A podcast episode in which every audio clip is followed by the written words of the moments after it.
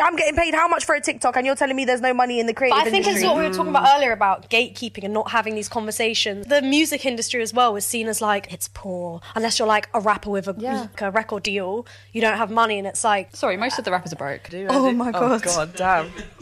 Okay.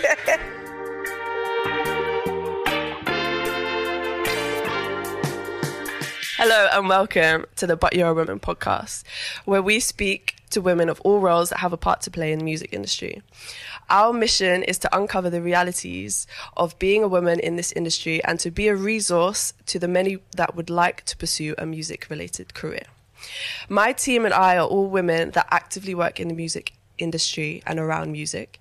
I'm Khalees KB, a presenter, DJ, and host. Um, and this podcast is something I am very, very truly excited about. In each episode, I will be joined by a co host best suited for the topic of discussion, which means I am joined by the wonderful, beautiful, fantastical. Hi guys, I'm Klaudia, uh, and I'm a freelance presenter and content creator, if you want to put it that way. I also work in the music industry, so yeah. There you go. LinkUp, Miss LinkUp. Um, I'm very happy to have you on. Thank you. I'm excited to being be here. I love talking to women and learning more about them, so let's do it. Beautiful. Um, so this episode is called White Collar Women, uh, which we've had in the pipeline for you know a month now because we feel like it's something that isn't spoken about enough. Um, the women that sit behind desks, the women that sit in the, on work calls and send emails, and really put in the work behind the scenes.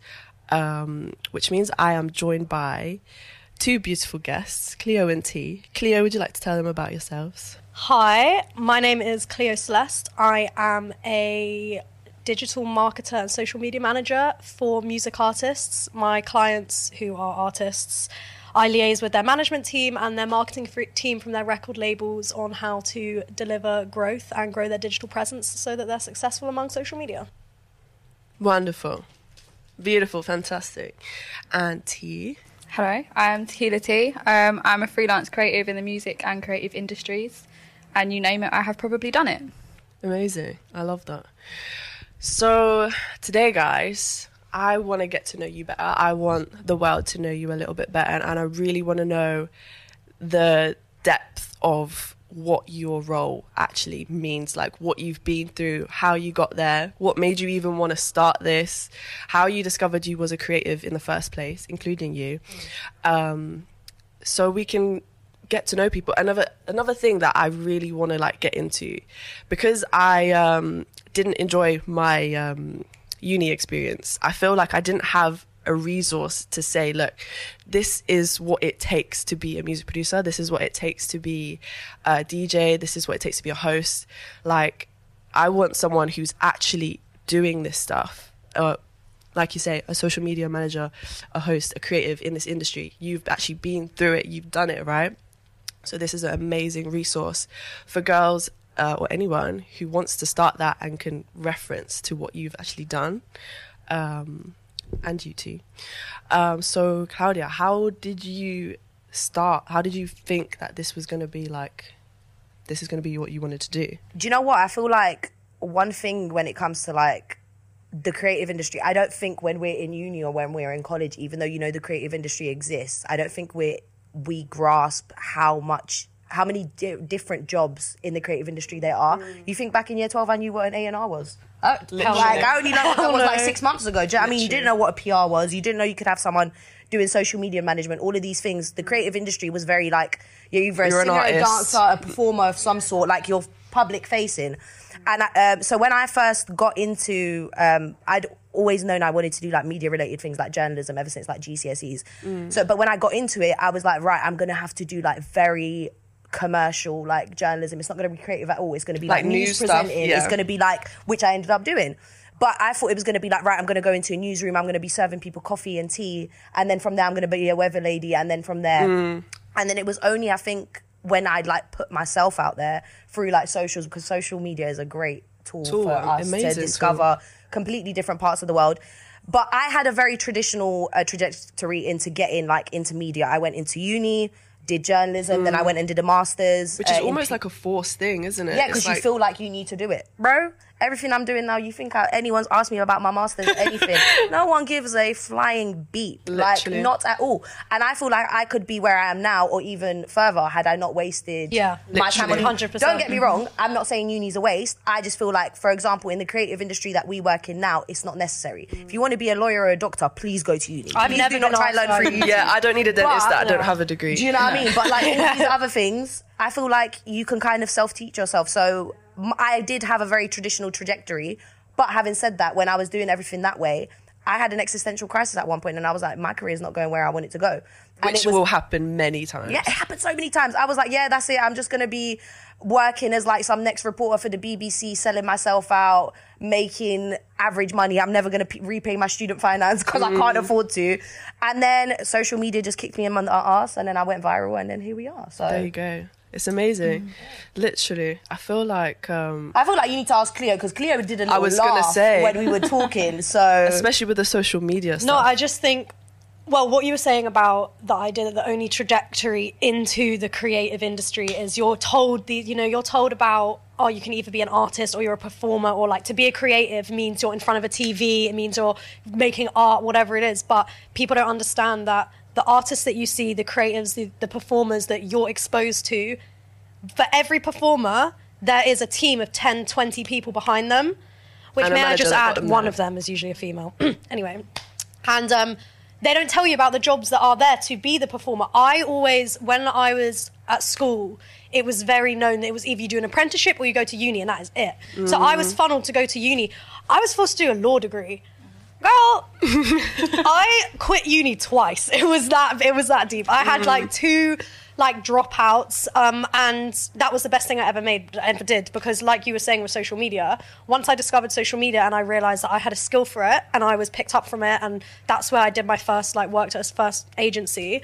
Um, that like without social media i would never have known that you could do social media management marketing that you can get into the creative fields without having to go to university. And i'm not saying that if you're at uni it's a waste of time. It's not. But i will say don't expect to come out and for the industry to just take you with open ha- arms because it mm. doesn't. In some ways i think i was taken more seriously in certain jobs that i took because I didn't have a uni degree. Because there's an element of, you know, and for all the people that think that they're not at uni and they're failing, I often have conversations with clients and colleagues that think it's more impressive that I've got to the place I am without having to have a uni degree. And I think that's what's special about the music industry is you can come from a uni background, you can come from a master's background, a PhD, you can come from nothing and anyone can make it. Obviously, it's harder for some people. You know, there's lots of caveats that come with that. But um, it's an industry that, yeah, a lot of people can make it in.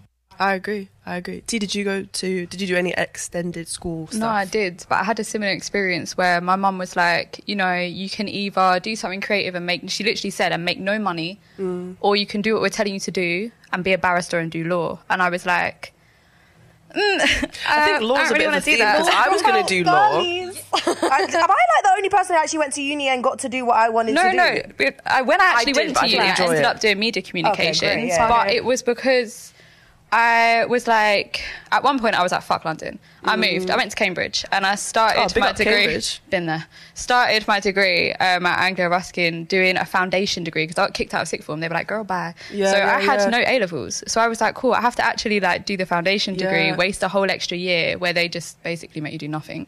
And you, nothing And- goes from that year goes towards your degree as well. And then which I was think like, well, wrong. now I need to go back to London because everything creative's in London. I Mm. didn't realize I'd kind of messed up. So then I had to go back on myself and ended up finishing my degree at a uni in London, Mm. doing media communications because I wanted something broad that was creative. Yeah. They did make me do everything. I can say I'm thankful for the fact I did everything from videography through to editing, through to journalism, You did media law. ad- you did media law. Yeah, politics. advertisement. Yeah, all of that. And I was yeah, sitting there I thinking- multimedia journalism, and so they was you the whole history of spectrum. advertisement, and you're just like, I just want to talk some shit. Like I was just there, like, okay, cool. I did a documentary on the modern day slave uh, slave trade. Like, See? sorry. But my problem with uni was that when I went to do my dissertation, Mm. I did it um, on the commodification of the black male in the UK rap industry. Okay. And they gave me somebody that they said specialised in the music industry as my tutor. They tried to argue with me on a few points I put in there, and it actually turned out they didn't know what they were talking about and they were wrong. Damn. So the docked marks had to be put back. And I thought, how are we being taught about the creative music industry by people that haven't lived in it, haven't worked in it, Yeah. just studied it, got a PhD, and said um, safe. It doesn't make sense. I've read that somewhere. I think it was Rich Dad Poor Dad, where they talk about their the the fake teacher, where someone goes to school and uh, becomes a teacher and teaches something, but only from the degree that they've had and education that they've they had, have and not the experience. experience that they've Yeah. had. But even when you have like, even when I was doing my masters and I was doing my masters in PR and marketing because I switched from journalism because there was no money, so I was like, yeah, let me do PR advertising. Uh, when I was doing that, we had like people, and I'm at my masters at this point. Do you know what I mean? Like we're already advanced. Like we know what we're talking about. We're not kids. Um, we had lecturers who they were most lecturers are in their 50s above yeah we had lecturers who are 50 plus telling me about the 21st century media world i'm so sorry but you're not living in it you don't even know how to mm. schedule a tweet And then and you're ask you- talking to me about social media and how to you how use to it put their presentation. Literally. Sorry, can you just? And yeah, you're like, yeah, can you just change to change the slide? And it's like, mate, it doesn't But make sense. I think that's mm. also, I know that's very common in like uni and like advanced education, but I don't want to get too political, but I genuinely think that that's a pattern in workplaces, even nothing to do with uni, because of what the entitlement and the confidence and certain arrogance is given to the white 50 plus male. And the reason I think that is because when I was 16, I knew I knew from 16 I didn't want to do uni. I didn't tell any of my family, but I was like, I don't want to do this. I went along with it anyway. Um, but because I was like, none of my, no one in my family's been to uni, so I was like, let me, Same. you know. But um, I went to this social media agency and I was 16 and first I was just like a tea runner and then they were like oh do you know anything about Facebook? Because there's some background on Facebook because you know. Yeah, yeah. and I was like oh yeah I do I know like this whatever. And then they sat down and they were like oh we're doing this post and we need help with it. What, what would make you want to like whatever look into it? And it was like the marketing team there. And I said well you should do this and that. And then they picked me up and they were like you should intern as and do digital marketing internship with us. Obviously I got paid absolutely nothing. And so I realized after two weeks that the male heads of these departments who were all 50 plus white guys who were like marketing legends knew absolutely nothing. I sat down and they were like oh can you do sit down and do like a little workshop where you can teach us about xyz i was 16 and i was like these guys are on like 80 to 100k a year mm. they know absolutely nothing. But this whole like fake it till you make it like everyone was like basically praying at their feet being like oh they're marketing geniuses. They're not they don't know shit. Let's be real though, it's nepotism. it Yeah, is. it's It's nepotism. total nepotism, and I But- think it, it happens in uni where like you have these fake teachers who actually don't know anything they're talking about, and it happens in the workplace as well. And I think if the doors, if that was more spoken about, and people were held accountable for a their knowledge, their skills, mm. and there was more of an open conversation where you could scrutinize people, not necessarily in a critical way, but scrutinize these big top heads. Like it's, I, I often come up like uh, um, with like record labels. It's the same thing, and if you we were to able to scrutinize them comfortably and be like, I don't think the white male head is doing a good as job because I think I can deliver better, and we felt like we were supported to bring that voice up, it would be a different place.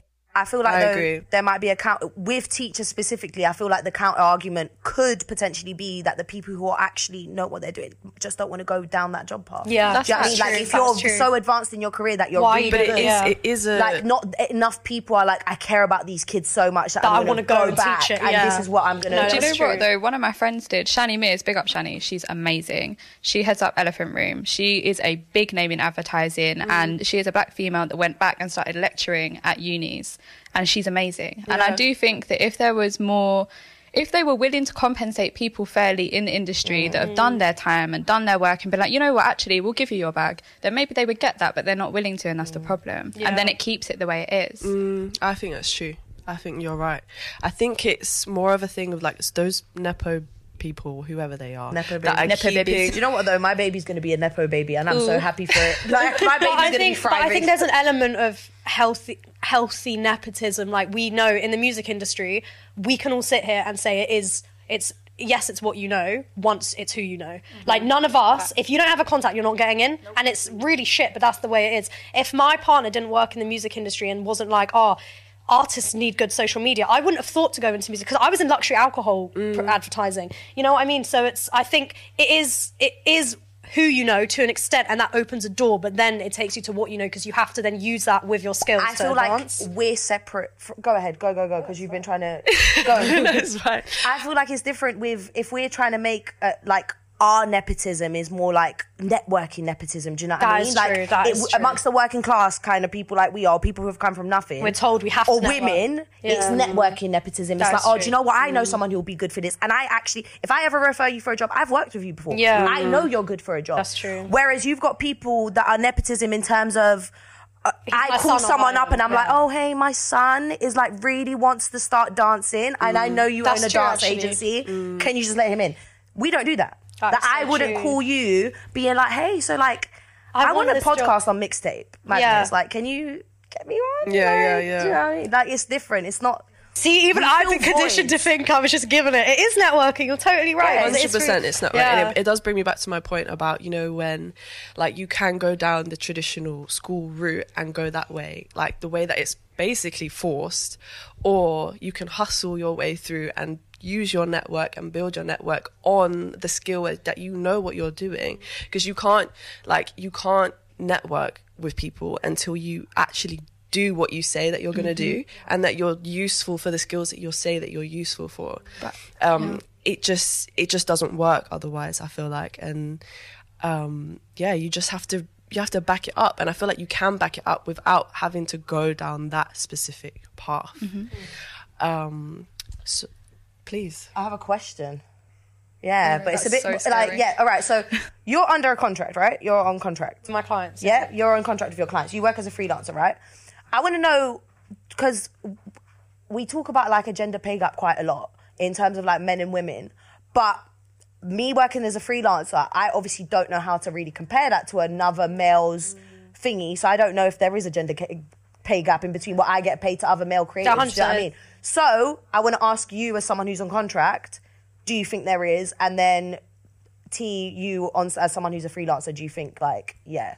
I think there definitely is. Obviously, when you're on a contract, like I set my own retainers. Um, now that I'm at the point in my career where, you know, now I'm at this advanced point, I know how much to charge and I feel like I have the confidence to charge more. However, if I wasn't with the partner I am with who is a cis man, I would I would never have done that. He was the one who was like, kind of pushing babe, you should be charging X, Y, and Z. Mm. And I was always like, it's the classic, like, as a woman, you're like, I don't want to ask for too much. I want to prove myself more. And I was getting, like, I was growing these artists by, like, some of them, like, tenfold on their Instagram followers, like, growing Mm. their TikToks, making them go viral. And I was charging, do you know what it was? It was when I had a artist on retainer and they were talking so I felt really bad because I asked for a pay increase which they gave straight away. And I was like rah like that was easy. And I'd been bigging it up in my head for like a week because in my mind I was like all these expenses and I have to travel a lot and it's really consuming Yeah, work. And now yeah. that I'm becoming I had like a waiting list of people so I was like I should ask for more. So my boyfriend like you know encouraged me to I asked for more and then they were like, yeah, cool, yeah, that's fine. And I was like, that was easy. And then I was in a meeting with them and they were talking about another team. And then they were discussing a freelance um, graphic designer that they wanted to uh, make the cover art of like a single. Girl, this guy was getting like close to 10 grand to do this like album art and do a pack shot of like all different pack shots, like a pack of like however many graphic designs. It wasn't even a question. They were like, yeah, cool, that's fine. And in my mind, I was like, there is. Girl there is so much money in the music industry and if you've got the knowledge you've got the work ethic And the and, confidence. you, and you've got the confidence ask for what you're worth. I have a problem with people overcharging 100% which tends to be males who a lot of the time it's the nepotism kids. But it, there is money for everyone and there is space for everyone and if you know your Mm. value you should ask for more so yeah to answer your question i think there is a pay gap but i think it's more based on like the confidence of men and the women like if you don't with- get it, you don't yeah ask. for women it's like oh Literally. but you should really prove yourself like oh she's that's quite ballsy of her but when it's a man it's like yeah he knows his value Yeah, Like, yeah. oh, It's like you're a, you're a bitch It's if you wild. ask. yeah, like, why are you being exactly. bitchy? And it's all, and then suddenly it's like, oh yeah, she, um, we've got to watch out for her. She's charging a lot. But then if it's a man, it's like, yeah, well, you know, it's good to know our money's going to good use. And you're like, well, hold on a second. So yeah, No, that's facts. It's not really adding up, is it? no, yeah, no, doesn't do, add up. Do you know plus what? To be honest, I I'm saying yeah. that, but I've definitely had an experience with a brand where I've been at, at an event and it was me and another creator. They'd invited us down. I'm not going to say the brand because I'm going to get in trouble. But we got invited down to an event and um, we were sitting there. Everything was fine. I'm pretty sure we got instructed. We got uh, contracted to do the same things. Actually, no. I had to do a TikTok and free Instagram stories. He just had to do free Instagram stories, right? Collectively across both the platforms, I had more followers than him, and that's not important to me, but to a brand, that's all That's they're looking at, yeah, right? of course. Um, and I'm I was really engaged. Like I was walking around this place, like getting involved with things. Doing this guy just took pictures of whatever was next to him and posted them. And then at the end of the event, I was like to him, I was like, "Oh, so where are you going? Are you going back towards Thingy?" And he was like, "What are you on about? They got, they put me in a hotel across the road." I was like, "Huh?" I was like, "What, what, I what do you mean hotel?" And, so I'm, and I'm thinking this man lives closer than I do. We're in Croydon. I was like, what, "What's going?" And he lives in Croydon. So I was like, "What's going on?" So um, I went to the toilet, and as I was in there, the like the social media manager for the brand was in there, and I was like, "Haha, Bance, like, why did you not put me in a hotel?" She literally just looked at me in my face and she was like, "You didn't ask," and I was like.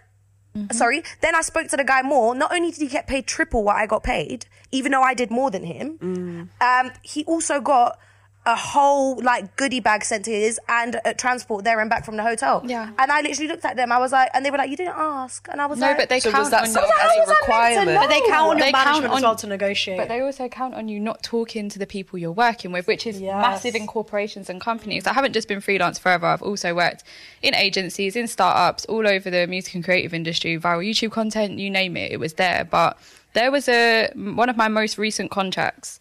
Can't name the company. It's long, but basically they didn't expect me to probably not to talk to anybody, and they were properly advocating for the culture. They all were like white middle-aged men living in Bromley. Mm. Okay, they didn't have any clue, so they were hiring people like me, like you, like all of us, and being like, "Cool, let's just put them there." I was getting paid ten to twenty k less than my male counterparts doing the same job. And when I found out, I was like, "Hang on a damn second, like, what's going on here?" How did you find out? Yeah, because I spoke. How? Oh, You I spoke spoke to to them? them, Right. and I was like, Directly. "How much do you yeah, get they do count on they do count on They you not count having on you not- conversations yeah. about, and that's why it's so important to talk to your counterparts Yeah. and your colleagues and the people you work with about what they're. You don't have to be like, "What's your salary?" No. but. I To mean, talk to them yeah. about, you know, mm. what, what they think's fair value, how much money, what's the budget for this marketing project, whatever it is. If you're financially transparent about elements you're comfortable with, more people we be treated fairly. So was that set up by you setting your own rate in that in that yeah, situation? yeah, yeah. They uh, the difference was all the other creators had management. I didn't in it. I was going to ask you that. Yeah, yeah. I was yeah. going to ask. I've been in plenty of positions where even like I, I did like a big big project recently, I like I'm not mad at them at all because they were very accommodating. They did actually say to me, they were like, you know, we can get you a cab if you want a cab. So they did do all of that stuff. But when it came to the actual fee, but I can't be mad at them because they were just the company that got commissioned by someone else in it. So they were working with the budget that got given to them. But uh, th- the guys I was working with definitely got paid like double I got paid, and I was like, oh, okay. I found out after it got dropped. I was like, the one that I okay. find Wild. problematic is when they um like I've been a creator manager. I've managed TikTok creators and like Instagram influencers. And my biggest problem, yes, the like, you know, the pay gap is real and it should be spoken about and you should like liaise with any creators that you know who are doing the same like event or whatever as you. But the thing that I always found shockingly problematic was how they were so quick to pay for travel expenses, order cabs, organize transport, a hotel for the male influencers who are able to get home safely Yeah. in the most part after an event. But like at that event, I'm assuming it was an evening. Yeah. and so and then you're In rooting Croydon, back. sorry. You're rooting back in Croydon by yourself as a female, and like, yes, oh, I didn't ask. Do they not? There's no like accountability to be like, maybe we should see how our female creators and the people we're employing as I females are getting that's home a safely. very, very big thing where people Very do not thing. consider that no matter who you are, no matter what status you are, when you are a woman at night walking around in a very active place like Yeah. Croydon, just in one specific, you need to think about those things because Yeah. it it's just it's just common sense I feel at like that point. people even in like regular like I say regular, but like your everyday job.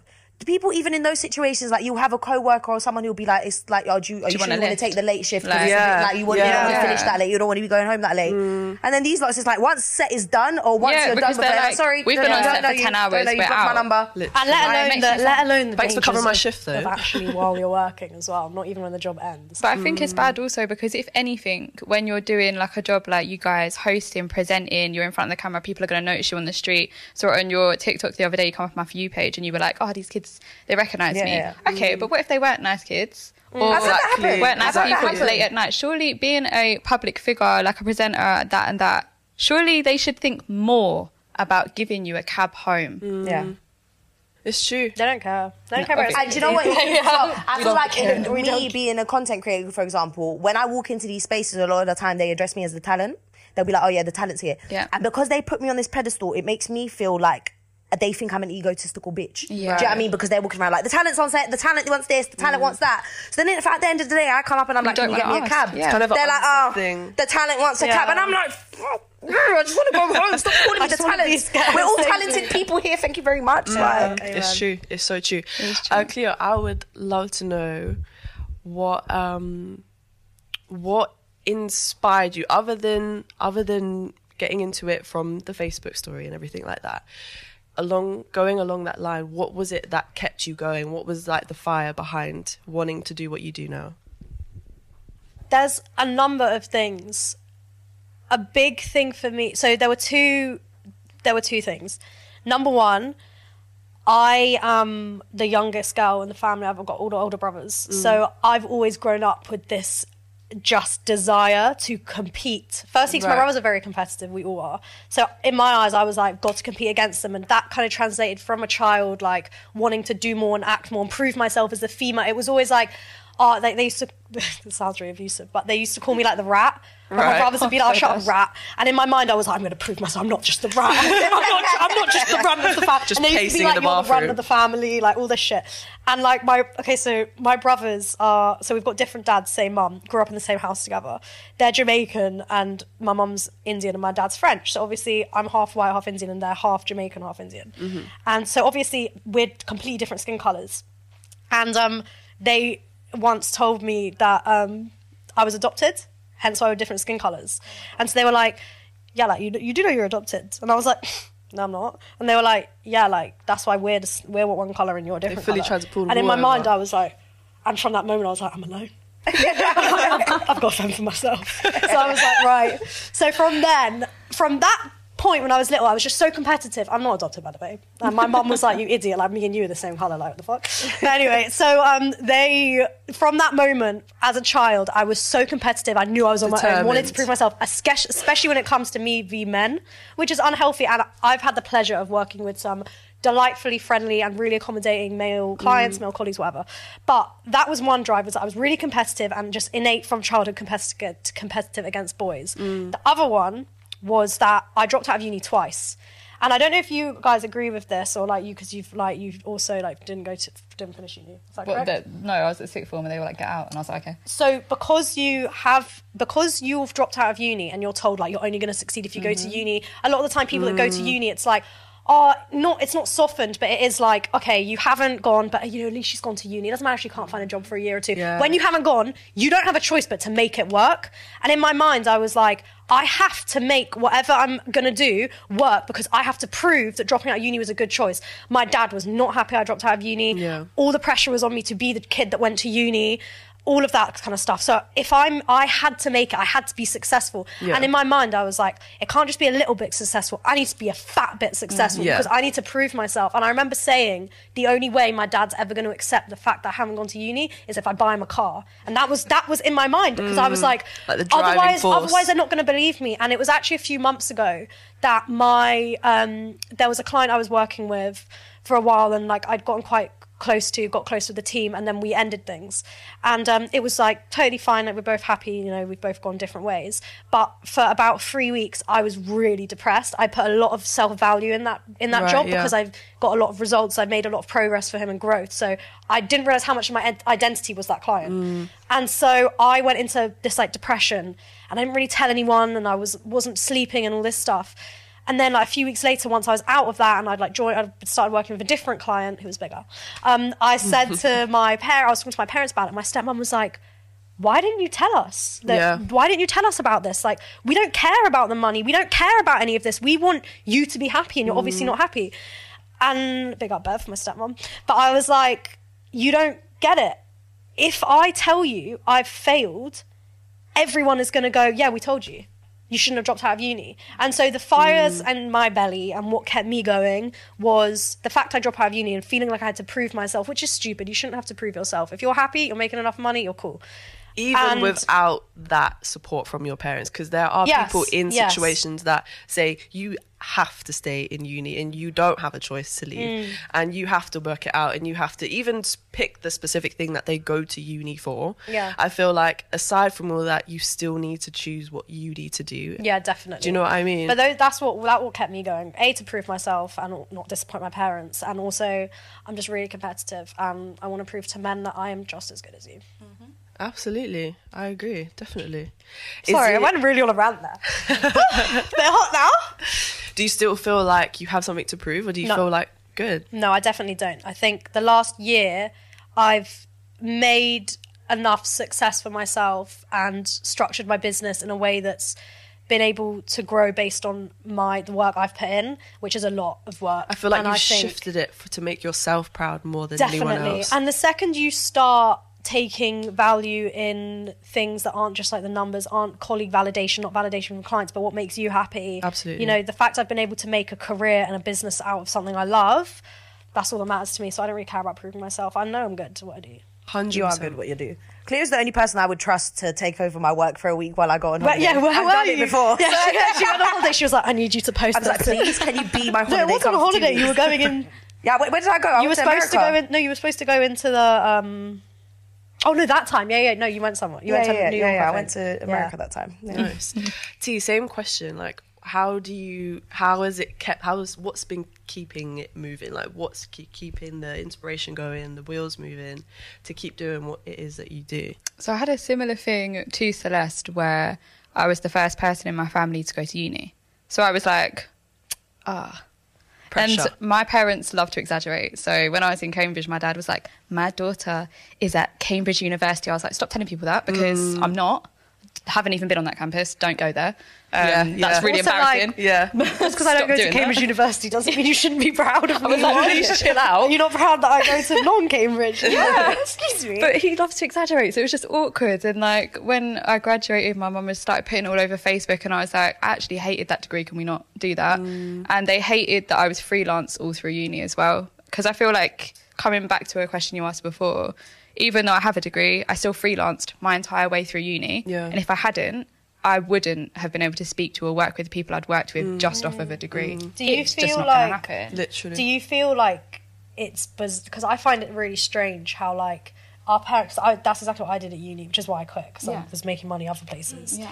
And in my mind, it was like parents and external pressure would rather you have like a regular job at uni, working in like a cloakroom at a club, or working mm-hmm. as a waitress in a bar, or like mm-hmm. a cafe or whatever, instead of trying to freelance and go down a lane that's actually more beneficial but it's almost like they're brainwashed into being like that's not going to make her money she should work that in a cafe Yeah. You And need a like- nine to five job, something secure, something that's going to exactly. come in every single month. Like, Yeah. But that's just a waste Fully. of time. Yeah, Like, why are you honestly. going to invest in That's what I'm something that has no correlation to what you want to do? None. Like, working I in a would cafe rather is be cool, a starving you know, artist than a never- sheep. never I'm seen a rich- sorry. Yeah, but the reason it made me laugh so much is because my mum is freelance. She has her own business, right? Right, okay. She's my mum is cool as fuck. No cap. Like if I could be anybody that, and I wasn't in the creative industry because she does legal stuff, I would be my mum. Mm. She's a one woman machine. She's the breadwinner. That's it. So where do you think that came from then, with her giving you that kind of advice? Uh, I wish I knew. I have no idea, but Damn. like cool.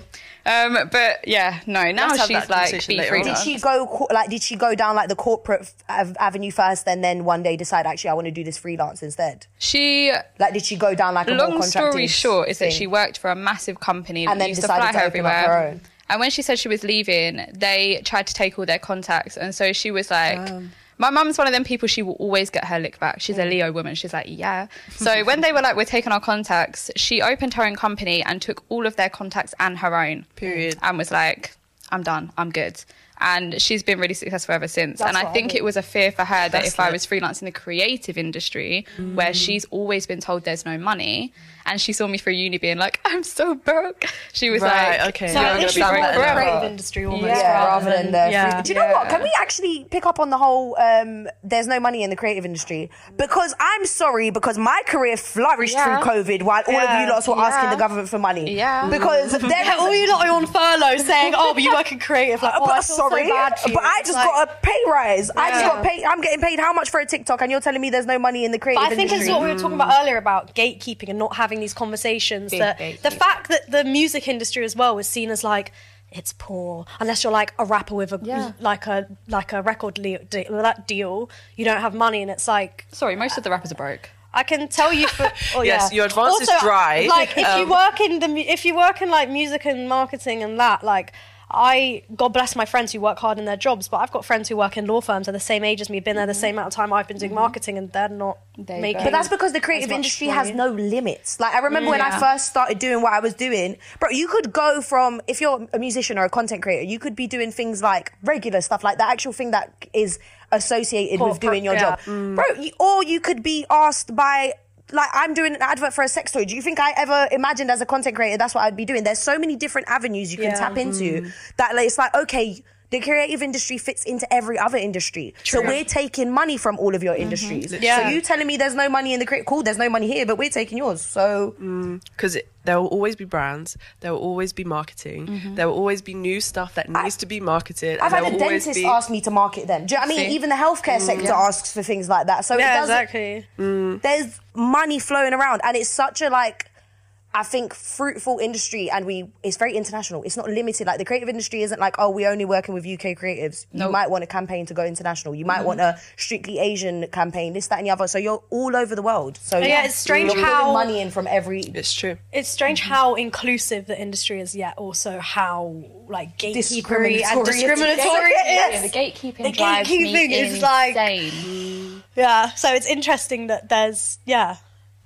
It's because there will never, we will never not need entertainment. We will never not mm. need advertising. We will and as long music. as social media is growing at the rapid rate that it already is, industries that Klaudia is in, industries that you're in, Cle- Cleo, me and you both, they will always flourish and they will mm-hmm. continue to flourish as long as you're good at what you're actually doing mm-hmm. and you're getting the reception that needs to be got. Because what YouTube has what two ads now before you watch on a YouTube Yeah, thing by force. Plus in how- between. How, all many people do you think were involved in both of those ads? Like, and and who was on freelance working on those jobs too? Like, with like, I don't know if you know guys know about Sync, but music producers will make literally like a thirty second jingle for KFC on Christmas that is worth more than you can imagine. And it's it's how would you, how would someone do that if they wasn't freelance?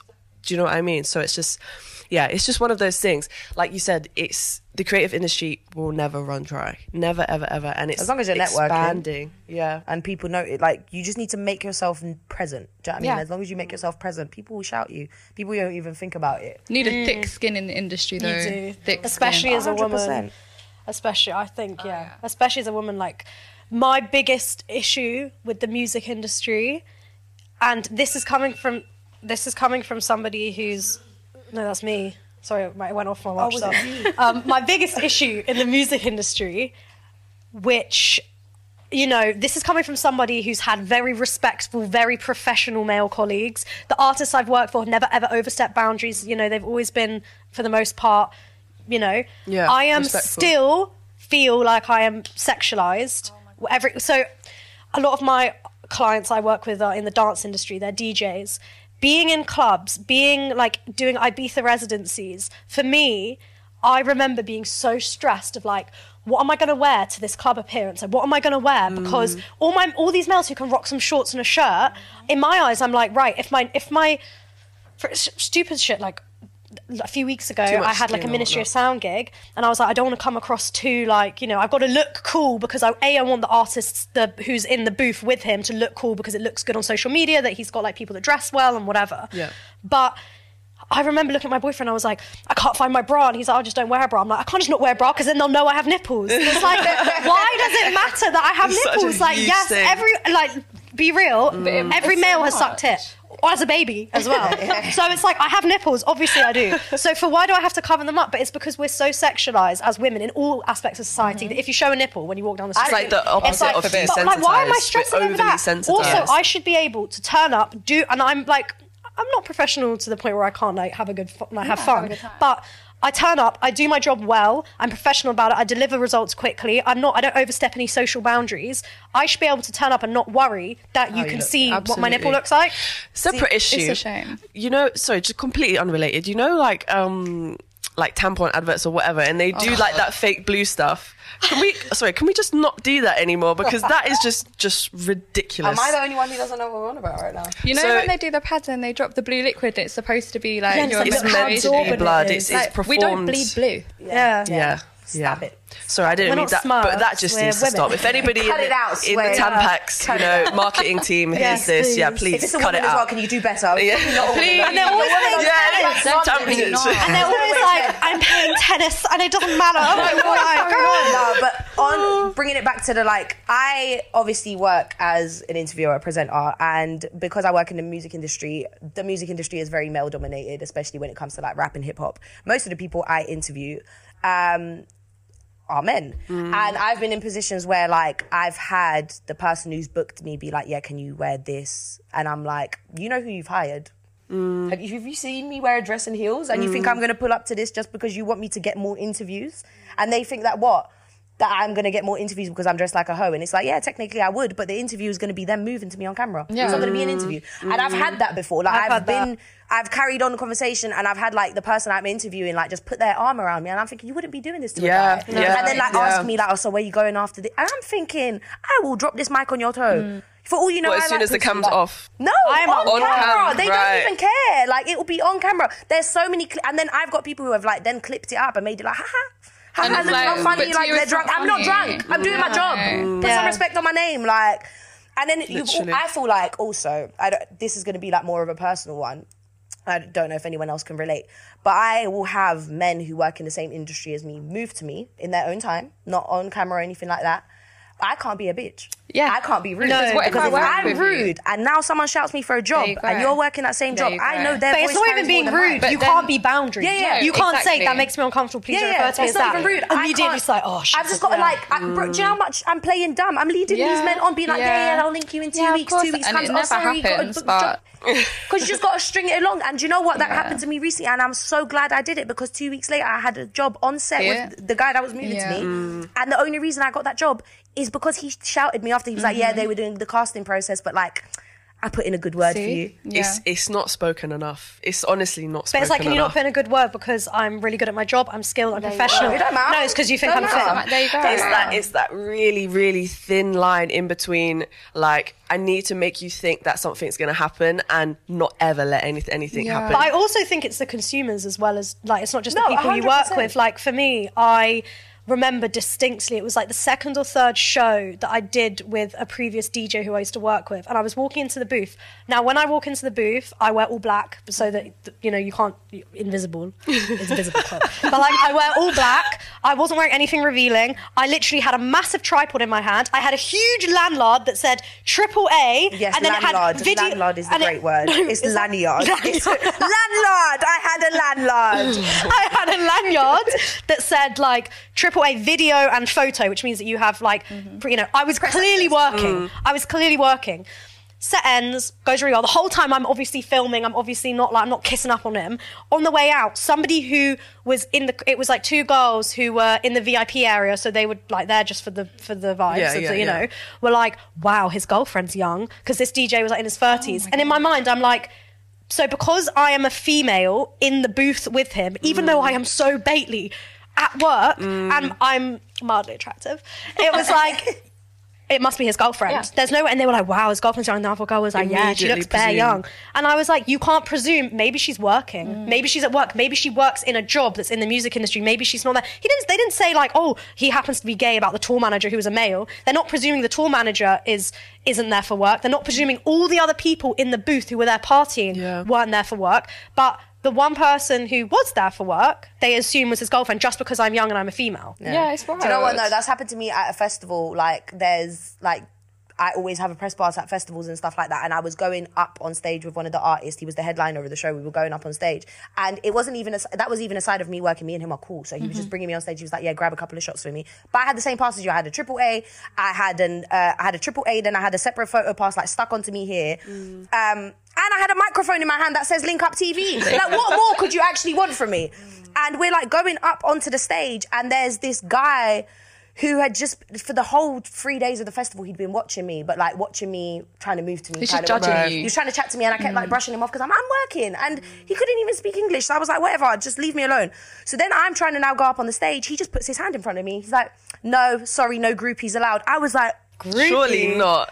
When I tell I've never you, had that. That would No, piss I, I, because the artist I was with like knew that I was gonna get pissed off in it, so I just kind of like dropped all my shit on the floor. I was ready to like argue with him. Yeah, yeah, and yeah, the guy, like the artist, turned around. He's got his like he's about to go on stage. They just said his name. He turns around, took off his big pass that had his name on it. Put it on my neck. I was like, "Don't ever call her a groupie ever Yeah, again." I was like, "Go!" And the guy was just like, "I'm so sorry. I'm so sorry." I was like, As you Listen, should. see the groupie thing. The groupie should. thing has happened to me several times, and that word has never left the forefront of my brain. And I hate it. I've gone to like headline shows where I've either been friends with the artist or I'm there to do press and stuff and help out. Right? I'm there. The worst part is this came from a female, which is what got me because I was "They're like, upset. They're not in your position." I was like, yeah, but she was in the same area as me. Get this. So she and I and I thought we were friends. Okay, this is what got me. I was like, mm, don't be sly. Yeah. So she comes in the back and she's like, oh, you're actually. I didn't expect to see you here, but I'm not surprised. I said, mm, Not surprised. It's that weird side like- eye. I was like, excuse me, what do you mean? She's like, what are you here as like a, a groupie or what? Like I said, I'm working Mm. actually. Why are you here? I'm friends with them. I said, oh, so we got the same friends. Safe. Groupie. so you're a groupie. I'm Yeah, not so you're a so groupie. you're Like- Yeah, literally. But like, even when I like, Also, I, that's what's you. Would you ever in when you say the word groupie? Do you think of a man? No. That's what I'm saying. You're you saying how big a groupies are women. Why are you paying a hundred pounds to see another man perform on stage? yes. That's just why she They're wants the They all of their brethren, all their brethren are chilling. They've got henny in their hand. They're chilling. Why are you here, brethren? Bro, and then you're snapping him Yeah, up like this. my like, oh, boy. yeah, yeah, yeah, big up my guy, big yeah, up my, my boy's You're a groupie, bro. You are a groupie, allow it. And then you jump on his tour bus after, groupie. Exactly. But no, even like what you were saying about consumers also being like fueling that kind of narrative with me because I I kind of do both like influencing work and I work in the music industry. A mm. lot of music labels will send me tracks before they're released for me to promote them using TikTok, make videos to them, this, that, and the other. Do you know how many people? So I've done a lot for Clavish, right? A lot uh, of Clavish's marketing send me a lot of songs. Do you know how many of my TikTok comments are filled with just say you want to fuck Clavish? Just say you want to fuck Clavish, you my groupie for Clavish, you groupie for Clavish. Um, or people are like, don't bring Clavish to TikTok. I'm like, oh, you lot's dumb. Do you bark back? Do you think? Yeah, of course I bark back. I'm from South London. Yeah. You think? No, that- but this is the thing. You're actually working though. Yeah. I know. So how many times can you really say it? Oh, I Do you know don't what care. mean? If I got time, I got time. I'm gonna keep telling you. Like, Okay, I do hear. And do you know what? It's also that like people are like, oh, you want to fuck him? I'll be like, yeah, cool, I do. Why are you upset? Because I actually have a chance and you don't. Like, where are we going with this? It's just a wild concept to me, especially when it comes from other women in the industry. And I Yeah, just think mm, totally. we could have helped each other, and instead you want to just sit there and be like, no. That comment It's always comes from one. the girls that are like, I get on better with guys. Oh my God. 'cause girls are too much Every drama. time. drama. And it's usually And you're they're the drama. oh, they You're are the, the drama. problem, You are the Am I the drama? Yes, you fucking are. Yeah. It's that Like, super like, weird yes. underlying kind It's of competition, strange. jealousy, There's enough room for everybody. Exactly, Yeah, exactly. exactly. Especially if you're is- pulling your own weight. If you're pulling your own weight, see, in that story, it sounded like she's just there to just be there. But it didn't make sense because she had a stand in in the industry. Like, if anything, at that point in time, I was here and she was here, right? Right, yeah, yeah, So you actually didn't have a reason to do that. Do you know what it is? She's trying to stop you from getting to where she is before There you you even have a go. chance There you go. of getting there. But, it but just don't everybody, sense. there's room for everybody. Do you know what? There's The way I literally see room things for is everyone. We're all at a table. We've got our- our own plate. Sometimes we share food. Sometimes I'll put food on your plate, but don't touch my fucking plate. Don't touch mine. Like that's my food. Mm. And then don't You've try got to convince yours. me that I don't have one. Do you know what I mean? like, why have a plate. gaslighting me? No plate I'm at the table. I'm I'm sitting here. I bought my own plate, even though you didn't give me one. There you go. Know what? Kind of quickly, just before we get off the sexualization of things, I feel like as women, when you because we are so sexualized in the industry. I'm someone who I'm quite like not sexual, but like I'm a very free person. Like, I will wear a top where you can see my nipple, but sometimes I have to sit there and think maybe I shouldn't do that because of mm. how other people are going to perceive it. Even though I'm very comfortable dressing like that, mm. It's because sad I that know I'm being a hoe for myself. I'm not being a hoe for no man. Yeah. So Even Yeah. not just in the industry, but in, in life like just in my general. personal life, I Yeah. want, or how I want to post. People will be like, oh, like this, that, or then mm. they'll jump the narrative or like she dresses like this because she wants to get interviews with rappers, and it's like, Sorry, can I not actually have a personality? Yeah. Maybe I'm just a hoe. Like, That- that's exactly like I I take my job so seriously. I take my business so seriously, and it's sad that for me to convince you to take me seriously, I need to either cover up, mm. dress conservative or conservatively, or whatever it is. But just to not be sexualized. Mm. Bro, I used to be on all male sets for viral YouTubers for a while, and every time I was on set project managing, I would wear the baggiest t-shirt and the baggiest joggers and just trainers, just because it would be like, Mm. there is no way you can pick anything out of this. I look like a tent. And you shouldn't be scared Like- to, to. But do you know what still happens? Like you see T, she's buff, you know, in Yeah. earshot, in the room. Yeah. I'm just there, like I'm working. My manager's there. They're gonna think that I've You could wear a this, fucking like, potato sack and, and then they're we'll still gonna do it. they'll like, and I was just there, like, sack but the worst part is, Do you know what I mean? Why is it it's loose? dirty. The Make it potato sack's tight. dirty. My hair's not it done. I got one eyelash falling off, and you're coming up to me like, "You're looking kind of nice still." like, what are you Nice doing? wear. And I had to say, like, you know, I'm managing. This is like, okay, all right, cool. I remember an old mentor of mine in the industry said to me, "Whatever you do," we were like talking about the differences in males and females in the industry, and she said, "Whatever you do, don't she?" Because she was talking about like she always joined in with conversation. She's got quite a big personality, so was always in the middle of conversation. But whenever people would talk about like sex or like anything to do, she'd literally go silent. And I was talking to her about, and she was like, "Do you want to know why I never talk about sex?" Because she was like, "The second I let those men know that I." am a human that has sex is the second they're going to sexualize me. Mm. You, and she said, you need to convince them that you're an alien and you've never had sex and you never will have sex. Mm. And it doesn't even engage. So otherwise, you're not going to be taken seriously. Mm. And at the time, I was like, no, that's a joke. Why is she doing that? That's such stupid advice. No, that's so that's so cynical. But it's true. Mm-hmm. You, I will never talk about like. In the same way with girls, I'm like, oh, I'm going to talk about your sex life, whatever. I will never, in front of a male colleague or client, do that because I'm scared that from then they're going to sexualize it. I shouldn't Yeah. be scared of that. See, I feel like I do the opposite. I sexualize, uh, la, la, la, sexualize myself to the point that they can't do it. Like I'll talk about Right. sex so much Yeah. that they're like, "What? Why she?" What, what? Like I'll mention fisting, and they're looking at me like, "Huh? Why?" or, or, or, uh, or you take sex. So uh, you ask a man if they want to be pegged, they will shut up Oh about sex. They will never ever ask you a sexual question ever again. I promise you. I mean, but she's not lying though. like just next meeting, you're at just be like, "Oh, guys, how do we feel about pegging?" Mm. Like. Cleo and T, I would like you to pretend that you're speaking to someone that's thinking of, or Oh, no. you know, just contemplating on getting into the industries that you're getting into, and kind of give them a word of advice on what you think that could help them. Mine is going to be quite controversial. I know we spoke about, you know, valuing yourself and, you know, we don't want to gatekeep what kind of prices you should be setting. But um, we live in a generation, right? I'm assuming this is for like someone who's younger or, Yeah, yeah, or yeah, a young age. Um, we live in a generation of this hustle culture, which I talk about a lot, which is like, oh yeah, all I've got to do is work and you've got to work hard and know your value because I'm a hard worker. I was up at 5 a.m. Yeah, all this shit. And it's like, that doesn't mean that just because you've been up at 5 a.m., just because you've been doing this for a year, whatever, doesn't mean you're entitled to get paid a certain amount. Yeah. Work hard on your skills. Don't don't overestimate yourself. And I know that sounds so cruel because it's like, you know, whatever. But genuinely, pay your dues. You need to go through those few years of you're not going to make money, you're going to be having to network all the time, not getting much, you're going to be paying more for your travel than you're getting paid. Mm. Pay your dues because that will pay off. You need to go through the hard few years of the graft and don't do it for the money. Do it because you want to get the skills. And then it means when you're at the point where you've got those skills, you've got those networks, then you can drop the money bomb. But until then, don't overcharge for yourself and work really hard. That's what I would say. Amazing. I think that's some wonderful, wonderful advice.